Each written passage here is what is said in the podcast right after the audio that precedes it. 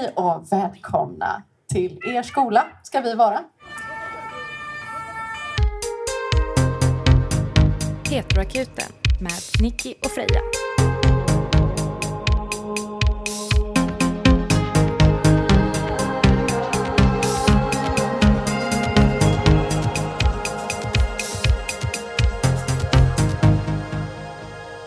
Vi är Heteroakuten som är en podd som har funnits i snart... Är det lagom volym förresten? Är det för högt? Det är bra. Bra. Vi har funnits i snart tre år och har under de här åren besvarat främst heterosexuella relationsfrågor ur ett lesbiskt perspektiv. Och ja, det innebär att vi båda är lesbiska. Och Men- det är lite i den rollen vi sitter här. Men vi har hört att det går ett rykte på skolan om att vi är fint att vi redan har ett rykte på skolan. Mm. Är du ihop med mig, Nicky? Inte vad jag vet. Inte vad jag vet Inget, heller. inte med samtycke. Nej. Det beror på vad Och det är viktigt med samtycke. Det är det. Ja. Eh, Vi har faktiskt inte ens... Det, här har ni något så ovanligt som två lesbiska som har känt varandra i jag vet inte, tusen år? 18 ja, år? I typ. 18 år. Mm. Och som aldrig har hånglat med varandra. Och då har vi hånglat med nästan alla andra gemensamma vänner. Ja, Men inte med varandra. Mm. Så mycket tycker vi att den andra är osexig. och motbjudande. Ja. Mm. Men vi är väldigt goda vänner och vi har den här podden tillsammans. Och vi är jätteglada att vara här på Samskolan. Nu får vi inte glömma det här. Vi har tänkte förra livepodden att vi skulle presentera oss själva lite grann. Men eh, det glömde vi bort. Men nu ska vi inte glömma det.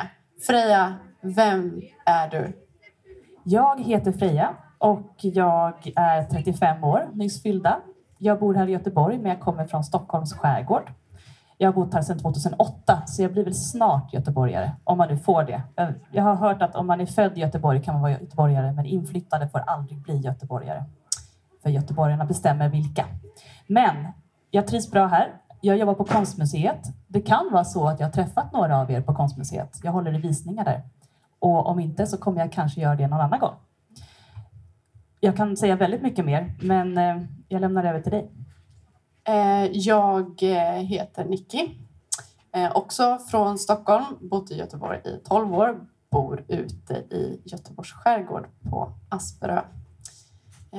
Jag, har, jag är utbildad musik och ljudproducent. Håller på mycket och klipper poddar. Inte bara vår podd utan även andra poddar. Man Tjänar kan alltså på det. jobba med det. Mm. Jag håller även på med musik till film och teater och lite sånt. Eh, All musik som ni hör här i ja, alla, alla ljud har jag gjort. Men varför vi är här, det är för att svara på era frågor. Och det har kommit in ganska många frågor. Och vi upprepar det igen. Alltså, vi svarar ur ett lesbiskt perspektiv. Och vad är då skillnaden mellan ett heteronormativt perspektiv och ett lesbiskt perspektiv? Kan du förklara det, Nicky? Vilken överbollning.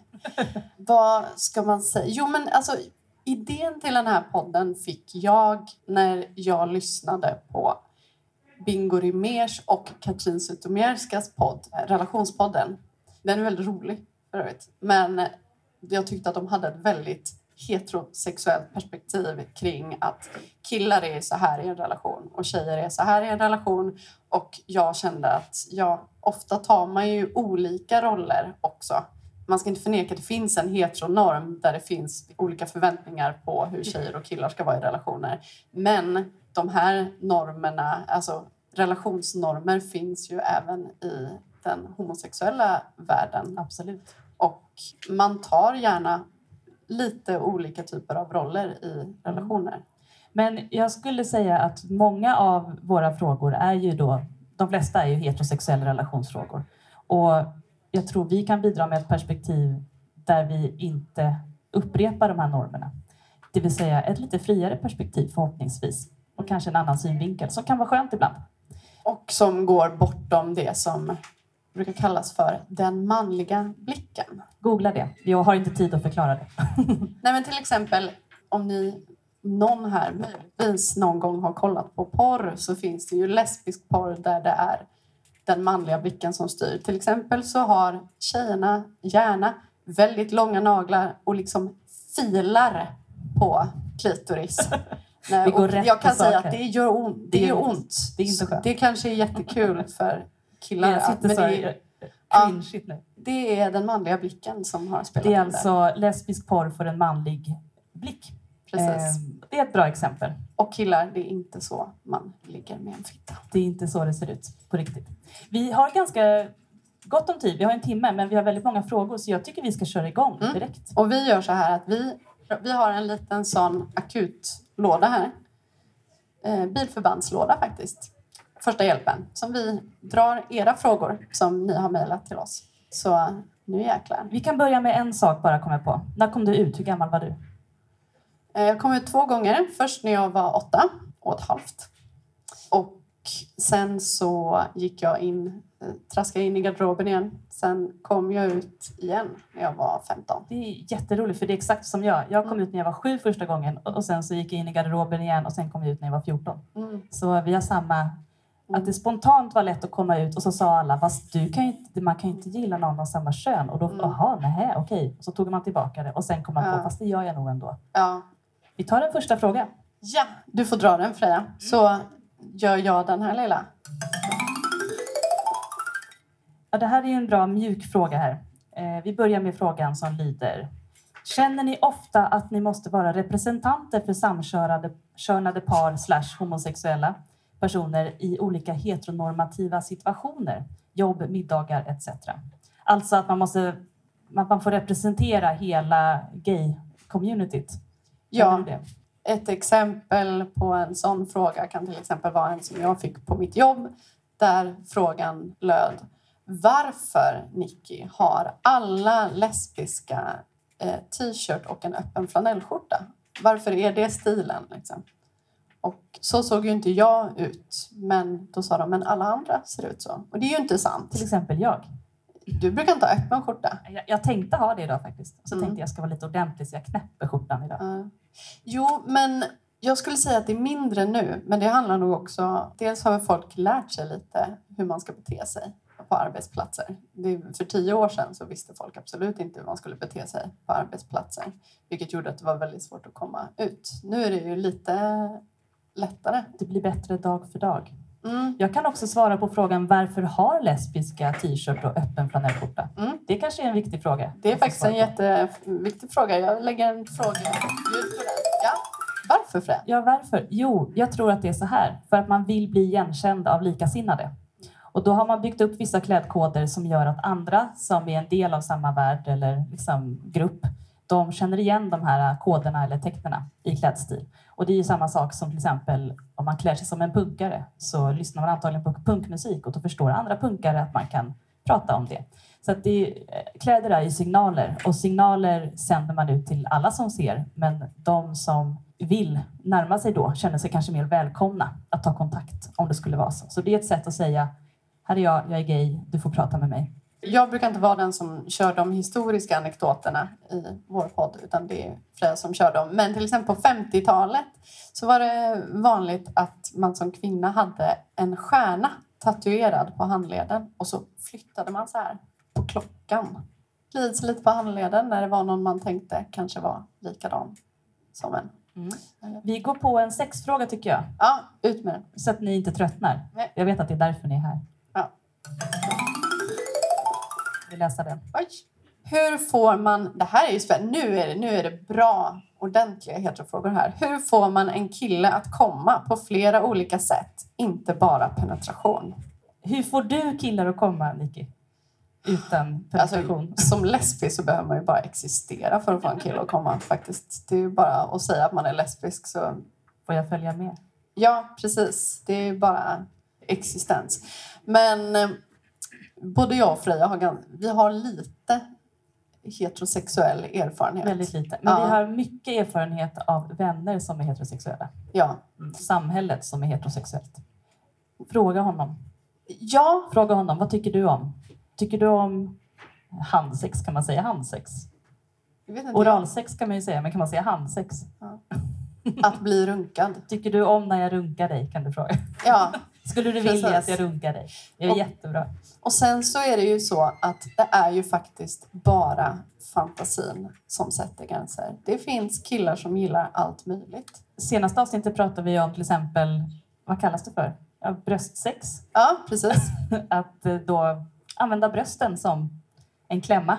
Varmkorven Mm. myntade vi begreppet. Mm. Mm. Vissa killar kan gilla att bli knullade i analen och komma av det. Jag tror faktiskt fler män gillar det än kvinnor. Ja. För män har alltså en eh, prostatan väldigt nära en... Ja. Ja. Jag, jag är inte Ja, sexolog min- så jag kan nej, inte säga. jag- Men man, det är nästan, man kan säga att det är en manlig G-punkt i analen.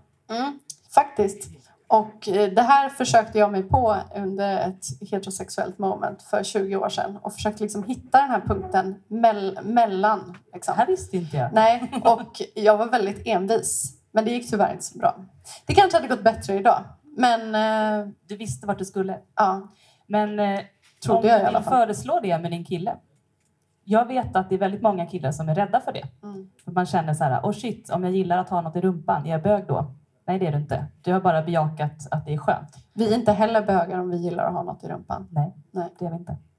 Eller inte heller heterosexuella om vi gillar att ha något i fittan. Exakt, det var en bra jämförelse. Tack! Vi tar nästa. Spännande. Hur många olika sexualiteter finns det? Känns som att det finns väldigt många, men att det bara pratas om tre olika. Hetero, homo och bi. Vilka finns det fler?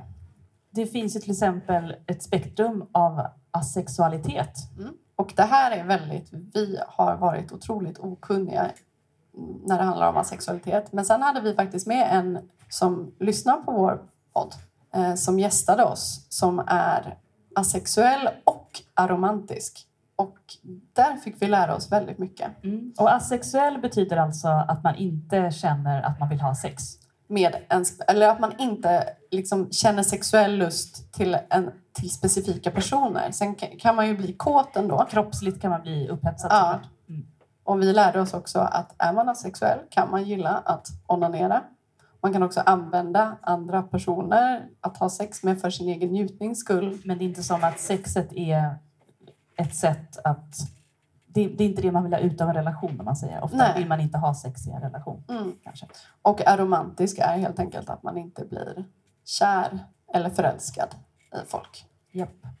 Det kan ju också variera i livet. Alltså man kan ju ha olika faser som man ibland pratar om på ett negativt sätt. Alltså det där är bara en fas, det går över.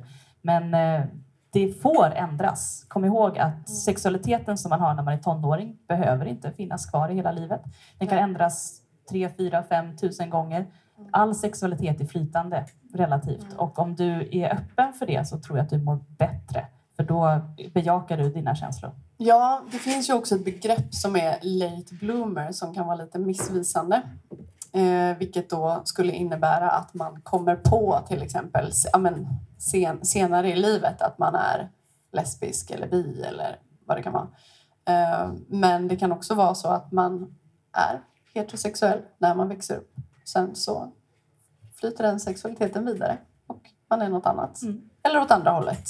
Och sen så kan vi nämna pansexuell. Mm. Och det blandas ofta ihop med bisexuell. Bisexuell är alltså när man är kär i jag, de båda könen. Men det finns ju ett större spektrum av könsidentiteter än manligt och kvinnligt. Mm. Och pansexuella upplever att det inte är viktigt vad någon har för kön och icke-binära och Man blir kär i Personen. alla. Men sen så kan bi också användas som det begreppet. Det är många. de är utbytbara ofta. Ja. Mm, Sen queer är ju ett begrepp som handlar om att man ifrågasätter köns sexualitetsnormer. Så att det är svårt att säga att det är en sexuell läggning. Men det är ett Det kanske mer it's a way of life, Ja. så att säga. Japp, att inte skriva under på alla normer. Och det kan ju vara, du kan ju framstå som världens normalaste normativa person utåt, men du kanske lever med två personer istället för med en. Du Mm, lever alltså precis. polyamoröst Mm. och det kan man säga är queert. Mm. Ja, poly är väl en slags sexualitet. Att kunna vara kär i många samtidigt och att kanske ha relationer med många samtidigt eller inte. Det är upp till Mm. hur man lägger upp det, men att vara kär i många är många som är. Mm. Freja har varit det. Jag har, jag, ska säga här, jag har haft en period där jag bejakade min polyamorösa sida. Men jag blev så stressad Ja, av att vara jag med... förstår det. Vi, hade, vi spelade också i samma band, jag och Freja. Alltså, hur många var det du... Alltså det var så kul. Jag Det hade satt fem liksom- relationer, Ja, men det jag, alla liksom var en- ju inte nära. Liksom. Nej, men det var väldigt roligt när det satt en hel rad med liksom Frejas partners. Liksom, på. De fick plats på den bänkraden där framme. De var ju bra vänner med varandra och snälla. Det, Ja. Men det, det, ni förstår säkert att det blev drama. Jag Ja. behöver inte säga mer än så. Nej, det var jobbigt. Det var verkligen... Det är så kul att när man väl bestämmer sig för att bejaka sin policysida då kör man liksom fem relationer. Idag hade jag kanske nöjt mig med två för min Mm. egen skull. Jag har bara testat öppna förhållanden. Det kan man också göra. Och det viktigaste i både öppna förhållanden och polyamorösa relationer är ju kommunikation. Inte bara säga jag får göra vad jag vill och vi ska inte prata om det. det Även i monoförhållanden. Ja, alltid. Kommunicera. Mm. Det borde säga sig självt. Vi tar en till fråga. Lär mig var den sitter. Hur är man sexig som tjej i heterosex? Känns som att mycket ligger på killen att göra och styra. Gud, det här är ju en jätteviktig fråga. Alltså det är en jätteviktig fråga att vi får Mm. den. Vi pratade ju om det här. Kan inte du berätta lite vad du och pratade om?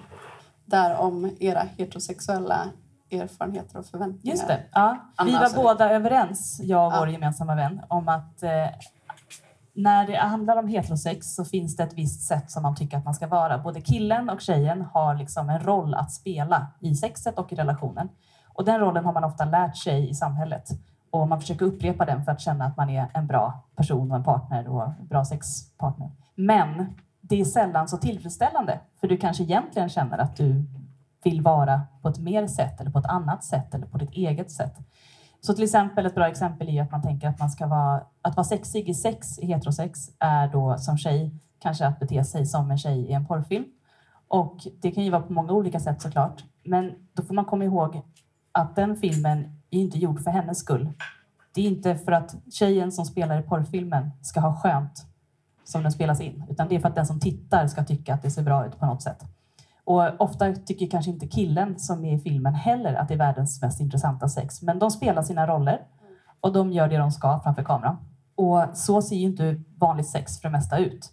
Även om många försöker härma det, men det är sällan det som är skönt eller som är bra eller det man vill. Det är en performativ sex kan man säga.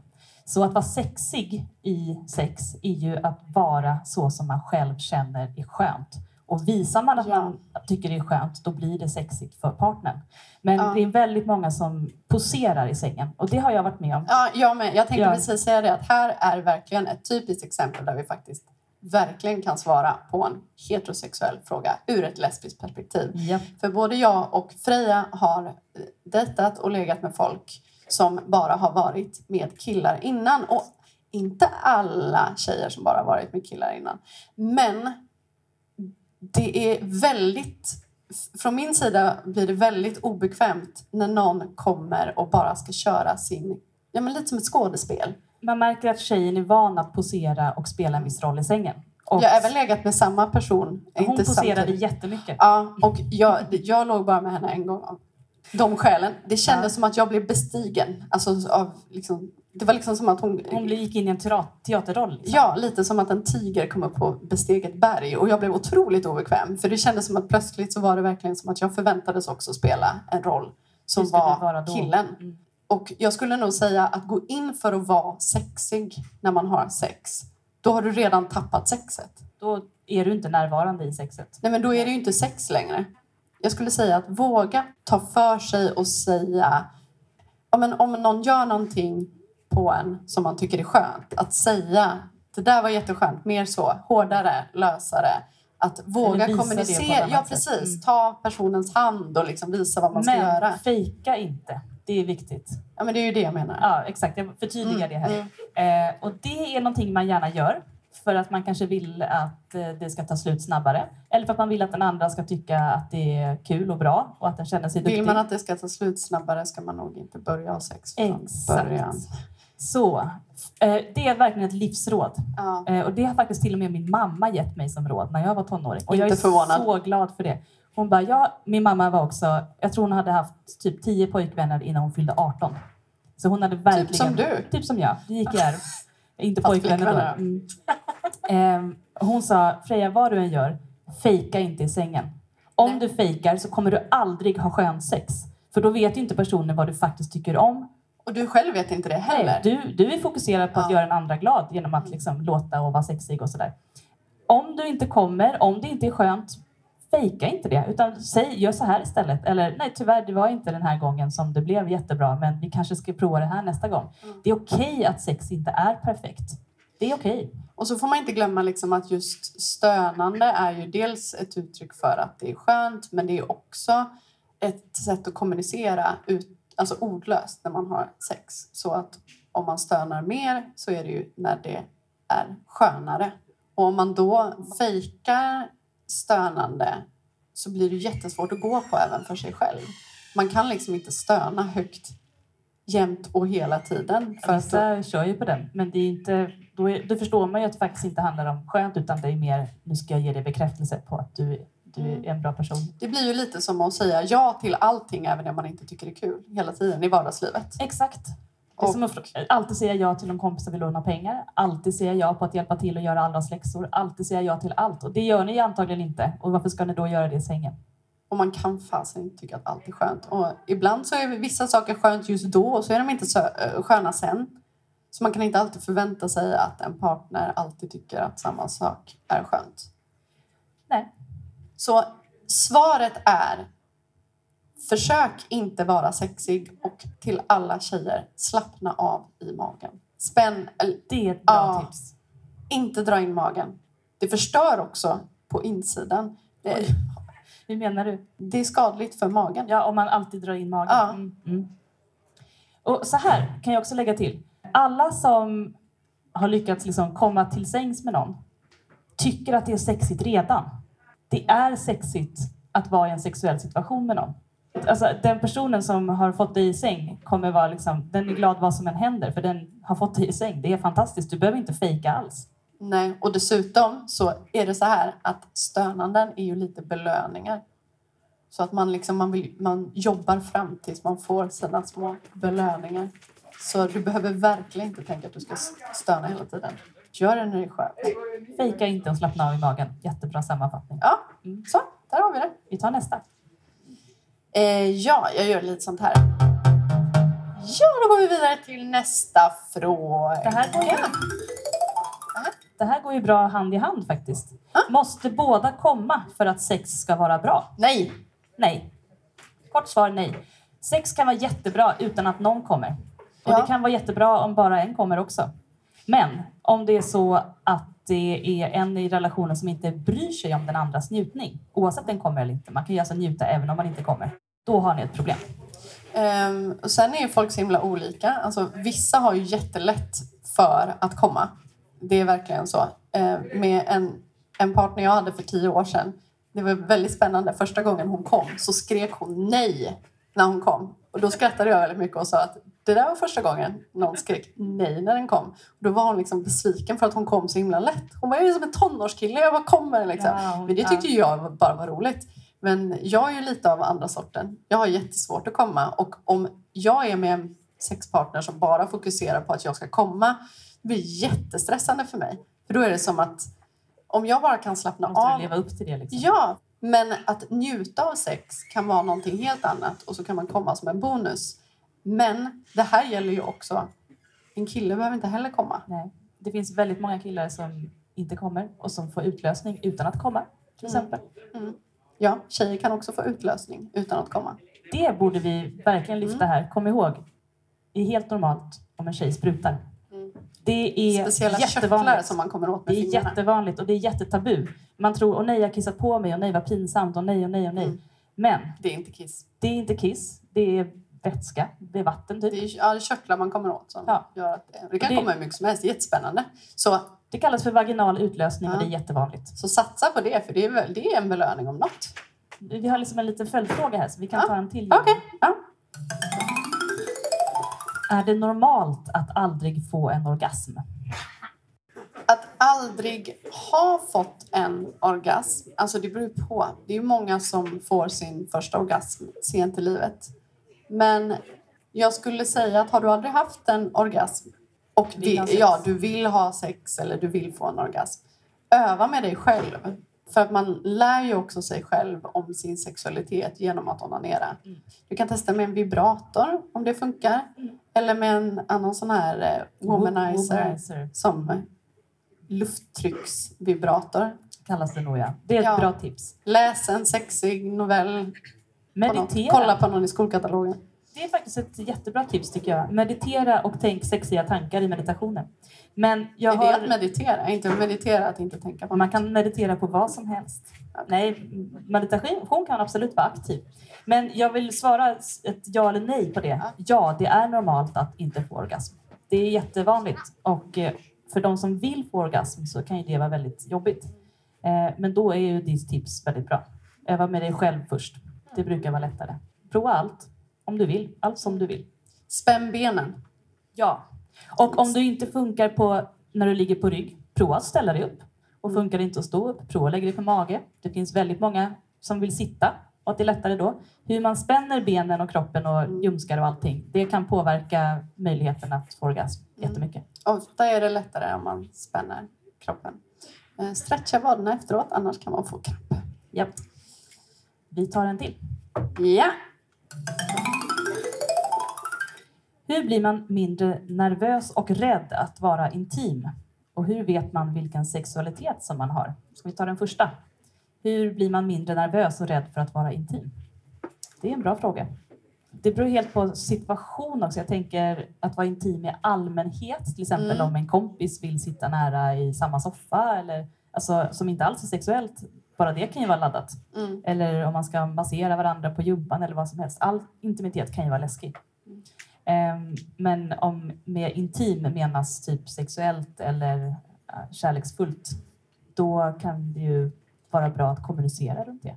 Om man är rädd att vara intim med någon då kanske man inte ett, är redo att vara intim överhuvudtaget eller två, inte är speciellt sugen på att vara intim med just den personen.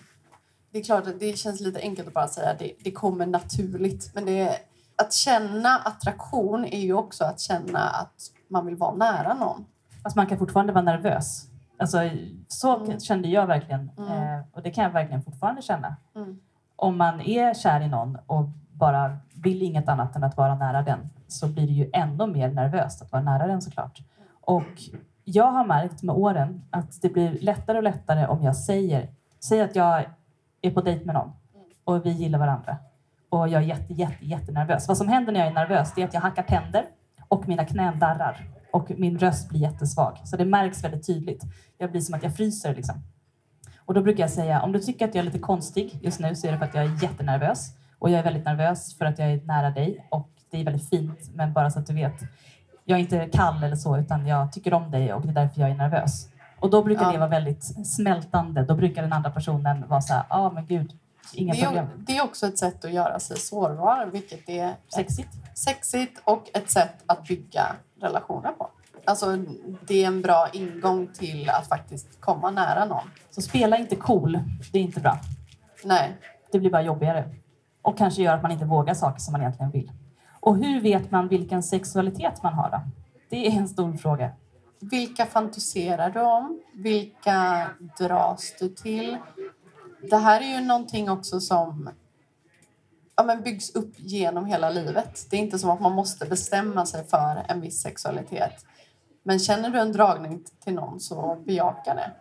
Du kanske inte måste veta.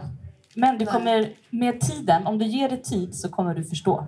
Och ger du det mer tid även efter det så kan det ändras och så förstår du igen.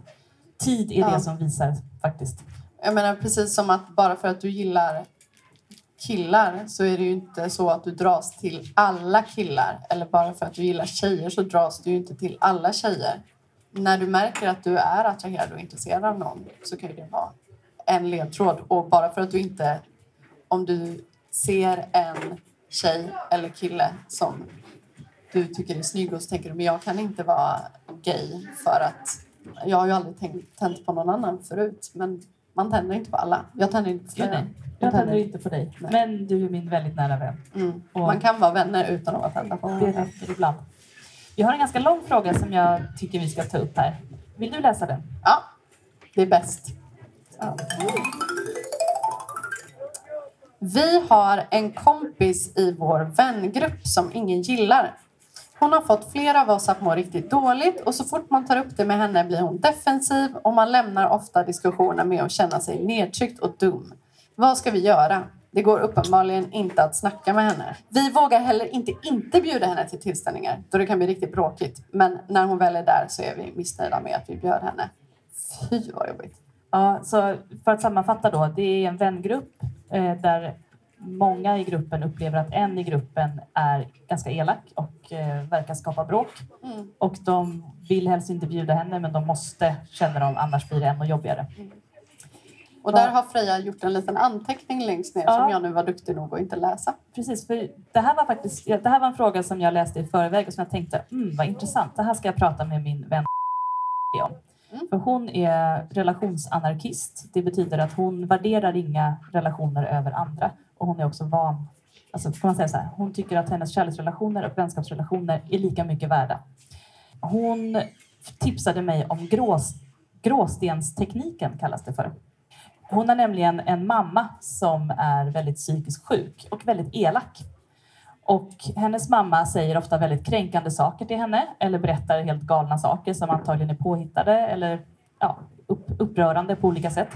Och taktik då är att bara lyssna och nicka och säga jaha, mm. Hon vill kanske säga, men varför säger du så här? Eller är du, vad elak du är, eller nu blir jag ledsen. Hon säger ingenting, hon reagerar ingenting. Hon säger bara okej, så det hände, ja, jag hör vad du säger, ja. Mm. Alltså man är helt neutral. Man ger respons, men det är verkligen noll känsla. Och till slut så tröttnar personen, i det här fallet mamman då. Så ett, mitt tips till er är att vara så mot er kompis. Det här är då antagligen en person som kanske försöker hitta lite bråk, som jag tolkar det som är lättstött eller lätt retar upp andra och kanske tycker att det är lite spännande också när det blir konflikter, kan jag tänka mig. Så nästa gång den säger någonting konstigt eller elakt eller så, var, försök att vara neutral och bara mm, jaha, ja, alltså, du tycker inte om den här personen, nej, ja, okej. Man Nej, jag har behöver inte ens bekräfta i det heller. Nej. För att det där, är, det där är ju en teknik som handlar om också hur man ska hantera narcissister och psykopater. Att vara vänlig men neutral och hålla avstånd. Men det är ju svårt när det kommer in en person och förstör för en hel grupp. Jag Och ni skulle... verkar ju ha försökt prata med personen. Förlåt, vad, Ja. vad skulle du säga? Alltså jag tänker om det inte funkar och det verkligen är riktigt jobbigt. Säg bara som det är till slut. Om hon skapar så himla dålig stämning så kan väl ni också skapa lite dålig stämning. Och då menar jag inte att ni ska gå och sätta er som grupp och liksom ta det personligt med henne. Men kanske var och en för sig säga att jag, Jag blir ledsen när du säger så här. Ja, och om du fortsätter att kränka mig på det här sättet så vill inte jag vara din vän. Jag vill lägga in ett till råd här. Jag, tror, jag kan tänka mig att de har liksom varit nära på det här och att de känner att det kanske inte att det skulle bara liksom bli mer drama, om det nu är så. Eh, kontakta en vuxen i skolan eller någon annanstans som ni är, litar på. Det kan ju vara, jag vet inte, alltså, ibland kurator, bra. Ibland kanske man känner nej men den kuratorn är inte min favoritperson, kanske en lärare istället. Eller en fritidsledare eller vad som helst som ni känner att men den här personen kan vi prata med innan och så kan ni fråga Går det bra om du är med på ett samtal när vi pratar med vår kompis? Så vi sitter alla i grupp och den här vuxna då eh, kan vara med och då kan den vuxna styra upp samtalet så att det inte blir de vanliga mönstren. När man har en extra, en utomstående part med i en gruppdynamik så kan den bryta de gamla vanorna. Det är därför man går i parterapi Ja, och då kan man börja med att säga, eller den vuxna kan börja med att säga nu när vi är här så är det ingen som går ifrån. Ingen lämnar rummet utan vi pratar klart. Till exempel. Så kan man börja och sen så börjar man prata. Varför är vi här? Hur känner ni? Vad har hänt innan? Vad kan vi göra åt det här? Och det kan göra att kompisen känner det här var ju inget kul, jag vill inte umgås med det här längre och så tar den själv avstånd. Eller så försöker den faktiskt bli bättre i relation till det. Det är fruktansvärt jobbigt att umgås med någon som tar så mycket energi av en. Hemskt är det. man måste inte umgås med någon. Liksom, är det så att den här personen verkligen inte, alltså det går inte, då får ni väl till slut säga då att Nu är det slut. ja, nu är jag slut med dig.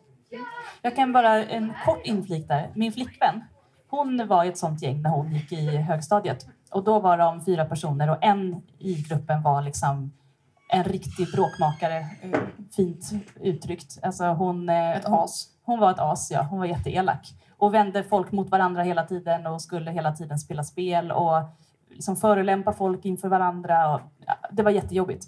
Och till slut så bestämde sig de här tre andra då i den här gruppen av fyra för att nej men nu ska vi vara kompisar utan henne. Och så sa de till henne vi kommer fortsätta umgås lika intensivt men vi mår dåligt av att du är med och vi vill inte det. Och vi förstår att du blir ledsen av det och vi förstår att det kommer vara jobbigt att träffas nu också. Men eh, vi vill faktiskt bara vara med snälla personer. Och så var de det. Livet blir ju skönare när man inte behöver umgås med folk som får en att må piss. Vilken är den mest sexuella maträtten? Nu vill vi säga ostron. Nej, fy fan! Slem rätt ner i halsen. Det är inget med det kan jag säga. Eh, Freja tycker det kanske. Jag skulle, jag kan, det är lättare att säga vad som är den minst sexiga maträtten. Allt som man kan ha dåligt bordsskick med är ju ganska osexigt. Jag har ju otroligt dåligt bordsskick. Så att på mina första dejter jag har med någon så äter inte jag. Det är smart. Det är smart. Alltså inte som att man ska svälta sig. Man kan äta innan. Kanske promenerar på dejten liksom, istället för att sitta och äta mitt emot varandra. Ja, precis. Eller bara ta en fika. För att det blir inte... Ja, jag blir alldeles för nervös. Kan jag inte tugga ordentligt? Och så blir det liksom... Jag kan tugga ordentligt vanligtvis, men inte om jag är på dejt. Men jag har ett svar Ja. faktiskt. Eh, och det här är inte en maträtt, men det är en frukt. Frukt är ju ofta förknippat med liksom, oh, sexigt med frukt på olika sätt. Man matar varandra med jordgubbar. med frukt. Man äter ett saftig, en saftig persika, bla bla bla. Allt Nej, sånt där har vi det, sett. det är ju inte Nej, bra. Det jag tycker inte det heller. Alltså, allt det här har vi sett på film. Men jag tycker att det sexigaste frukten är ett krispigt äpple. Det finns liksom en kraft i att bita och bryta loss en tugga och sen... Det tycker jag är sexigt. Men det är en preferens. Och du som Banan. ställer frågan, du får bestämma själv vad du tycker är den viktigaste, eller sexigaste maträtten. Ja. Sushi kan ju funka om man kan använda ätpinnar. Det är nu du ska Kan man- säga banan. Nicky. Jag sa banan. Förlåt, jag hörde inte det. Jag, jag stönade banan här i bakgrunden. Du lyssnar jag trodde du bara stönade i allmänhet. Ja, jag gör inte det. Jag gör det bara om jag har en anledning. Här har vi en bra följdfråga. En blub, blub, blub, blub, blub. Tackar. Hur är rollerna i en lesbisk relation fördelade? Bra, spännande. Mm. Är någon mer manlig och den andra mer kvinnlig? Eller är det bara ett samspel mellan två individer? Nu är inte vi ihop. Så man kan inte säga att jag är man i relationen och du är kvinnan i relationen. Eh, nej. Mm. Oj. Hoppas det gick bra. Men det tyckte han. Lite besviken. Men eh, det här är en ganska rolig fråga, för det är en fråga som man ofta får. På tal om fördomar. Ja, på tal om fördomar. Ja. Men sen vill jag också säga att fördomen ofta stämmer faktiskt. Men det handlar inte mer om vem som är manlig eller kvinnlig utan kanske mer om vad man är attraherad av. Ja, men också så vad som, som är ett komplement till en. Som jag nämnde här i personalrummet innan så dras jag ofta till folk som, är ganska, som har ganska bra läshuvuden. Tekniska personer. Ja, ja, men folk som har andra egenskaper än vad jag har. Och det kan ju också vara utseendemässiga. Det måste inte vara det. Nej. Men, Men har du varit ihop, du som är fam, du som är Mm. feminin, Mm. lesbisk. Har du varit ihop med en annan feminin? mm, jag har absolut dejtat andra feminina. Har jag Ja. varit tillsammans med någon som är väldigt feminin? Du har dejtat i alla fall.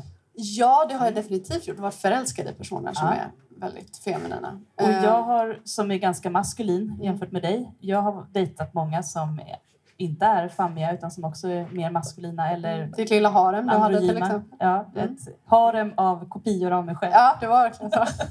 så jävla roligt. Eh, Eh, men, men sen så, Ellen DeGeneres hade en så bra eh, förklaring på det här tycker jag. Som man också, om man är gay själv och man får den här frågan och blir lite trött på den så kan man säga den. Det att fråga vem som är mannen och kvinnan i en, en homosexuell relation är som att fråga ett par ätpinnar, alltså chopsticks. Vem som är kniven och vem som är gaffeln. Att det, liksom, det är bara en Ah. helt Det har inte dit.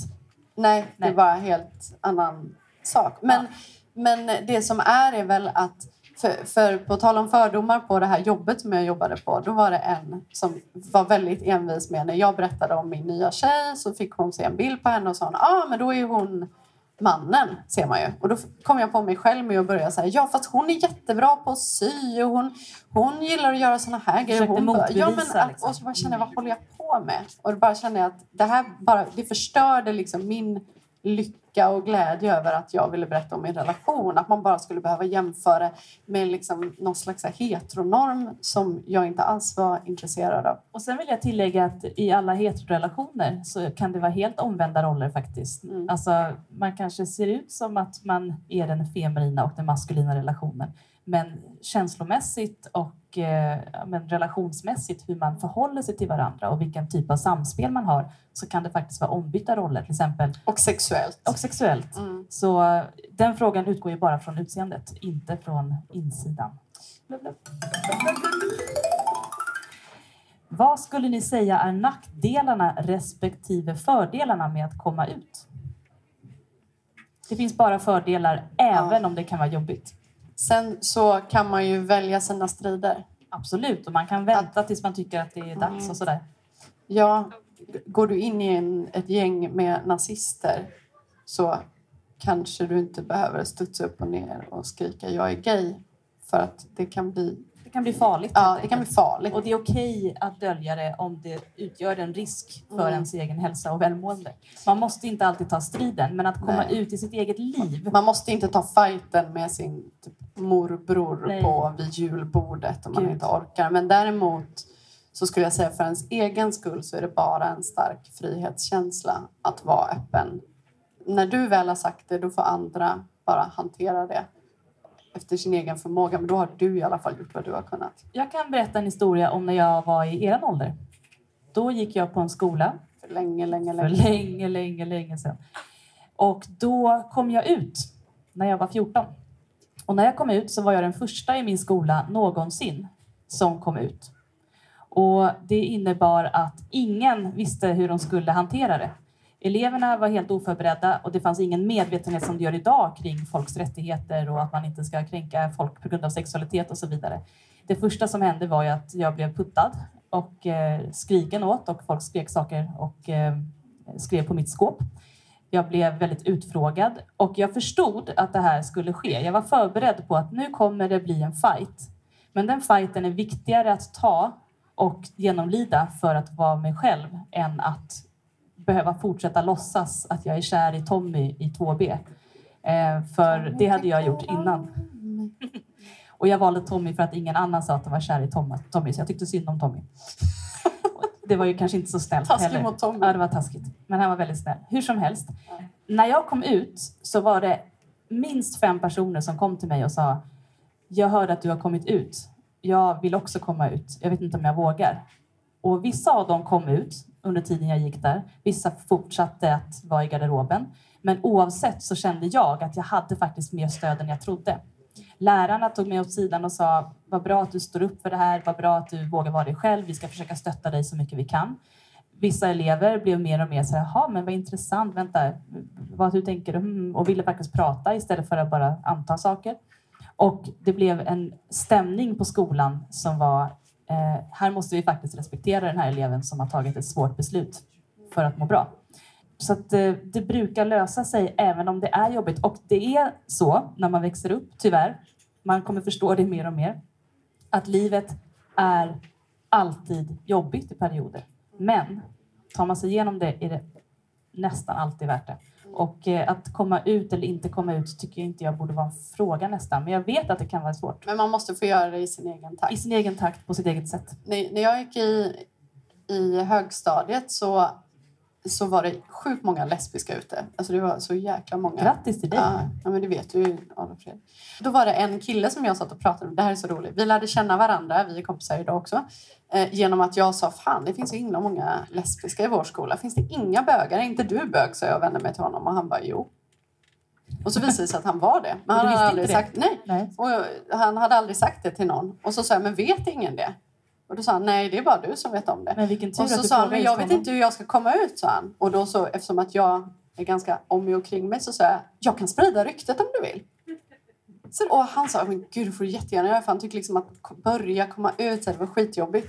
Så jag gick och bara sa, ja men han, eh, han som är bög i den här C-klassen liksom. Och till slut så visste ju hela skolan det. Så han behövde liksom inte komma ut på det sättet. Det var ju skönt. Ja, och alltså jag menar man ska inte göra det utan att fråga någon. Men- Absolut men- inte. Det måste vara personens egen men idé. eh, han tyckte att det var väldigt skönt. Och han fick faktiskt ett mejl, alltså nu så här 15 år senare, av en kille bara för några månader sedan som skrev Åh, tänk när vi gick i samma skola. Jag vågade aldrig komma ut då, men du var min förebild och du gjorde att jag vågade komma ut senare. Så det finns liksom man lägger grunden för andra personer också genom att komma ut. Sen är det inte ditt ansvar att komma ut för att andra ska våga komma ut. Men för din egen skull så skulle jag säga, gör det. Vi Ja. hjälper dig, vi stöttar. Och du får vänta, det går jättebra. Eh, Men för din egen skull, kom ut bara för dina närmsta vänner som du tänker kan hålla en hemlighet om du känner dig tryggast med det också. Mm. Och det kan vara svårt att komma ut för sin familj. Eh, Och det kan faktiskt, jag har varit med om sammanhang där mina vänner har blivit utslängda från sitt eget hem av sina föräldrar för att de kom ut innan de fyllde 18 och fick bo hemma hos mig i en månad tills min mamma ringde och skälldes ut, skällde ut min kompis mamma och sa "Va- varför har du kastat bort din dotter? Hon ville bara visa vem hon var för dig. Och sen så blev de bästa kompisar och stöttade varandra och nu är allting bra. Men alltså, saker kommer antagligen hända. Det kommer bli jobbigt, det kommer bli motstånd, det kommer bli konstiga frågor, du kommer behöva stå upp för saker när du är oförberedd. Men det är värt det, kan jag säga i slutändan. Det är faktiskt värt det. Och det blir mycket, mycket lättare. Det blir bättre och bättre dag för dag. Ja. Jag har en viktig fråga till dig, Nicky. Jaså? Vad finns det för konsekvenser av analsex? Prata gärna om det positiva också. Innan vi skulle ha den här podden så sa jag till Freja, det är två saker vi måste komma ihåg att ta upp.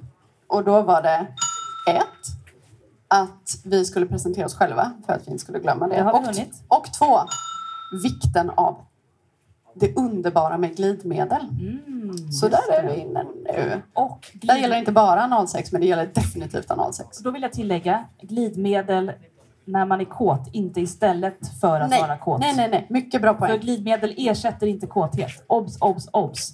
Kåthet är en svällkroppsfunktion och med glidmedel utan kåthet kan det fortfarande vara skadligt ibland eller göra ont. Mm, ja. Så det Ja. hjälper inte alltid. Nej. Nej.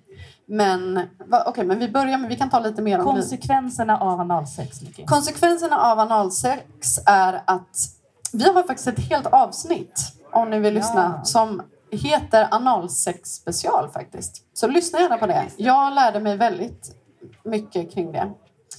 Och då hade vi en gäst med som pratade om det. Den första frågan som Ja. jag vill ställa till dig Mm. nu när du ändå är på... Måste man ha analsex om någon ber om det? Absolut inte. Jag hade en kompis, en killkompis när jag gick i gymnasiet som hade frågat sin eh, tjej om hon ville ha analsex. Och då hade hon sagt, jag kan prova det om du provar det. Och då sa han, okej, jag provar. Men det måste man inte heller göra. Nej. Och Men det vi- tycker jag var ja. sympatiskt. Ja. Jag vill att vi båda ska veta hur det är. Så att det inte blir någonting som du kräver av mig fast du vet att Mm. fast jag inte tycker om det. Och det här är jätte, jätteviktigt. Och det här vill jag säga till alla, så ni måste alla lyssna nu. Att vill båda ha analsex, om man inte haft det innan. Man kan inte bara köra in Nej. en kuk i röven. För det Nej. första krävs det extremt mycket glidmedel och det krävs att man börjar töja med ett finger, ett lillfinger. Tålamod. Får- ja, alltså man... Dag för dag. Alltså, För annars så gör det fruktansvärt ont. Och det måste ske väldigt, väldigt försiktigt. Man kan inte bara ha in, ut, in, ut sex. För att rumpan är liksom inte formad på det sättet. Man får jobba upp det och man får ha väldigt mycket tålamod och vara otroligt försiktig. kanske ett finger första dagen, ett finger andra dagen, två fingrar tredje dagen. Större finger andra dagen. Ja, precis. Mm. Det är verkligen... Det kan ta tid innan det är dags för penis, om det är det man vill föra in. Ja. Nej. Inte hetsa. Aldrig, aldrig. Ni som ska föra in något i För någon den annans smärtan anal, har jag förstått är... tryck aldrig på om det gör ont. För det, det det kan man dölja smärtan, men det gör oerhört ont. Mm. Och det kan också göra att personen inte vill träffa dig igen för att det gjorde så ont och det vågar inte säga det. Så det kan ju förstöra hela relationen. Mm. Jag vill lägga till, i vår analsex special Mm. så pratar vi med en bög som har haft mycket analsex. Mm. Han tipsar ju också om att göra en douche, alltså en, eh, ett lavemang kan man säga, vattenlavemang. För som ni vet, är ändtarmen gjord för någonting annat. Och det kan finnas där. Nu pratar jag om bajs. Och det är otrevligt för båda. Så om man är seriös med sitt analsex så ska man gärna göra ett lavemang innan. Och Så. skölja med en sån liten. Ja, det finns på apoteket, ett bra Ja. tips. Men konsekvenserna är ju att det kan göra fruktansvärt ont, det kan bli skador och du kan bli traumatiserad. Men sen finns det ju också, gör du det noggrant med en lyssnande partner som och att båda har en väldigt, väldigt stark kommunikation och kollar av med varandra hela tiden så kan det ju vara jätteskönt. Och jag vill faktiskt tipsa alla män om att prova analsex alltså på er själva. För männen har alltså andra körtlar och eh, känslor i analen. Så det är ofta väldigt mycket skönare för en man. G-punkten sitter i rumpan. Ja, precis. Det kanske ni inte visste. Men inte hos det. tjejer gör den inte det. Absolut inte. Så Sitter den upp mot det är slidväggen. snällt av tjejen att ge analsex. Mm. Vissa tycker om det, men de flesta tycker kanske inte att det är världens skönaste. Jag skulle inte säga. Jag skulle säga att det är väldigt olika. Ja. Men som sagt, glidmedel och även när det kommer till vanligt sex. För jag lovar, har ni inte testat det, det blir väldigt mycket skönare och det här gäller liksom all typ av sex. Även om man är våt så är det väldigt mycket skönare med glidmedel. Ja. Köp en tub, apoteket, klick heter den. Och då, det går att hålla på längre också om man vill det. Mm. Eh, Då vill jag läsa nästa fråga. Ja, nu har vi, där är sista frågan. Ja, det är det. Och vi slutar på någonting som jag inte vet om jag kan svara på. Spännande. Ja. Hur suger man av en kille på bästa sätt? Ska vi Finns det några ta den? speciella steg eller saker man kan göra? Alltså, jag tror att här går vi över vår kompetens. Vi Har du är su- alltså heteroakuten, två lesbiska som svarar på relationsfrågor, inte suga av-frågor. Så tyvärr kan vi inte Fast svara. jag, jag har i och för sig... Har du aldrig sugit av en strap-on? Öva på en strap-on. Det är ett bra tips. Det är det enda vi kan säga. Ska vi Ja, där. Okej, ska vi ta en fråga till Vi tar en annan. Då läser jag en jingel till här. Ja. Om jag gillar att hångla med min tjejkompis på fester, inom parentes, jag är själv tjej, betyder det att jag kan vara bisexuell eller liknande? Ja, eventuellt. Men det betyder Ja. ingenting förrän du vet vad du känner för personen. Nej, jag skulle också säga på fester, det här har vi pratat en del om tidigare i podden, att ja, men, det finns ju många som är från midjan och uppåt. Man kan tycka att det är jättekul att hångla med sin tjej eller killkompis eller bara kompis överlag på fester eller vanligtvis för att det är mysigt. Men för att ha en viss typ av sexualitet då ska man ju helst känna det någon annanstans också ibland. Att man blir tänd eller Att man blir kär. kåt. Liksom. Ja. Så att, man, att det ger en en känsla att man blir pirrig eller att man liksom blir, blir Upphetsad. Mm. Ja. Eh, Men ja, det kan absolut betyda det. Ja, men det behöver inte betyda det. Alltså, som sagt, alla de här frågorna om identitet och sexualitet, ge det tid. För det är typ omöjligt att veta när man är tonåring vad man har för sexualitet. Man har knappt börjat utforska det ofta. Så att eh, ge det tid. Och de flesta inser vad de egentligen har för sexualitet när de är typ 25-30. Alltså, Inte de flesta. nej, men man testar ju, alltså, man, man får ju ett bredare spektrum Ja, jo, när man så blir äldre. Så att man förstår mer vad man tycker om. Det är svårt att bestämma sig när man är så ung. Ja, man kan också vara så fast i en mall när man går i skolan. Att man liksom är fast i en viss typ av skolidentitet man har och vem man är där. Och att, att det kan vara svårt att förhålla sig till när man kommer ut liksom i livet och har mer man är en person kanske på jobbet, man är, alltså att man har olika roller. Hetero på jobbet, homo i sängen. Precis. Nej, var inte Eh, nej, men, nej, men där kan det, då kan det göra att man får en öppnare syn på sig själv också. Japp. Eh, och jag vill bara säga innan vi slutar här. Vi finns överallt. Heteroakuten heter vi. Finns 65 avsnitt att lyssna på. Mycket relationsråd där. Ja. Både sex och relationer. Ja, jag skulle nästan gissa att vi är den relationspodden som får flest frågor av killar. Heterokillar. Vi fick, alla de här frågorna var från tjejer. Tjejor. Tjejor ja. Tjejer. Så Ja. vi var lite ledsna att det inte kom några killfrågor. Men vi vill tipsa alla killar som har frågor men inte har vågat skicka in dem. Gå till en skolkurator, skicka frågorna till oss nu i efterhand. Heteroakuten snabel-a-gmail.com. Eh, sök hjälp eller Sök. bara... Nej men alltså, om ni har en fråga, Sök hjälp.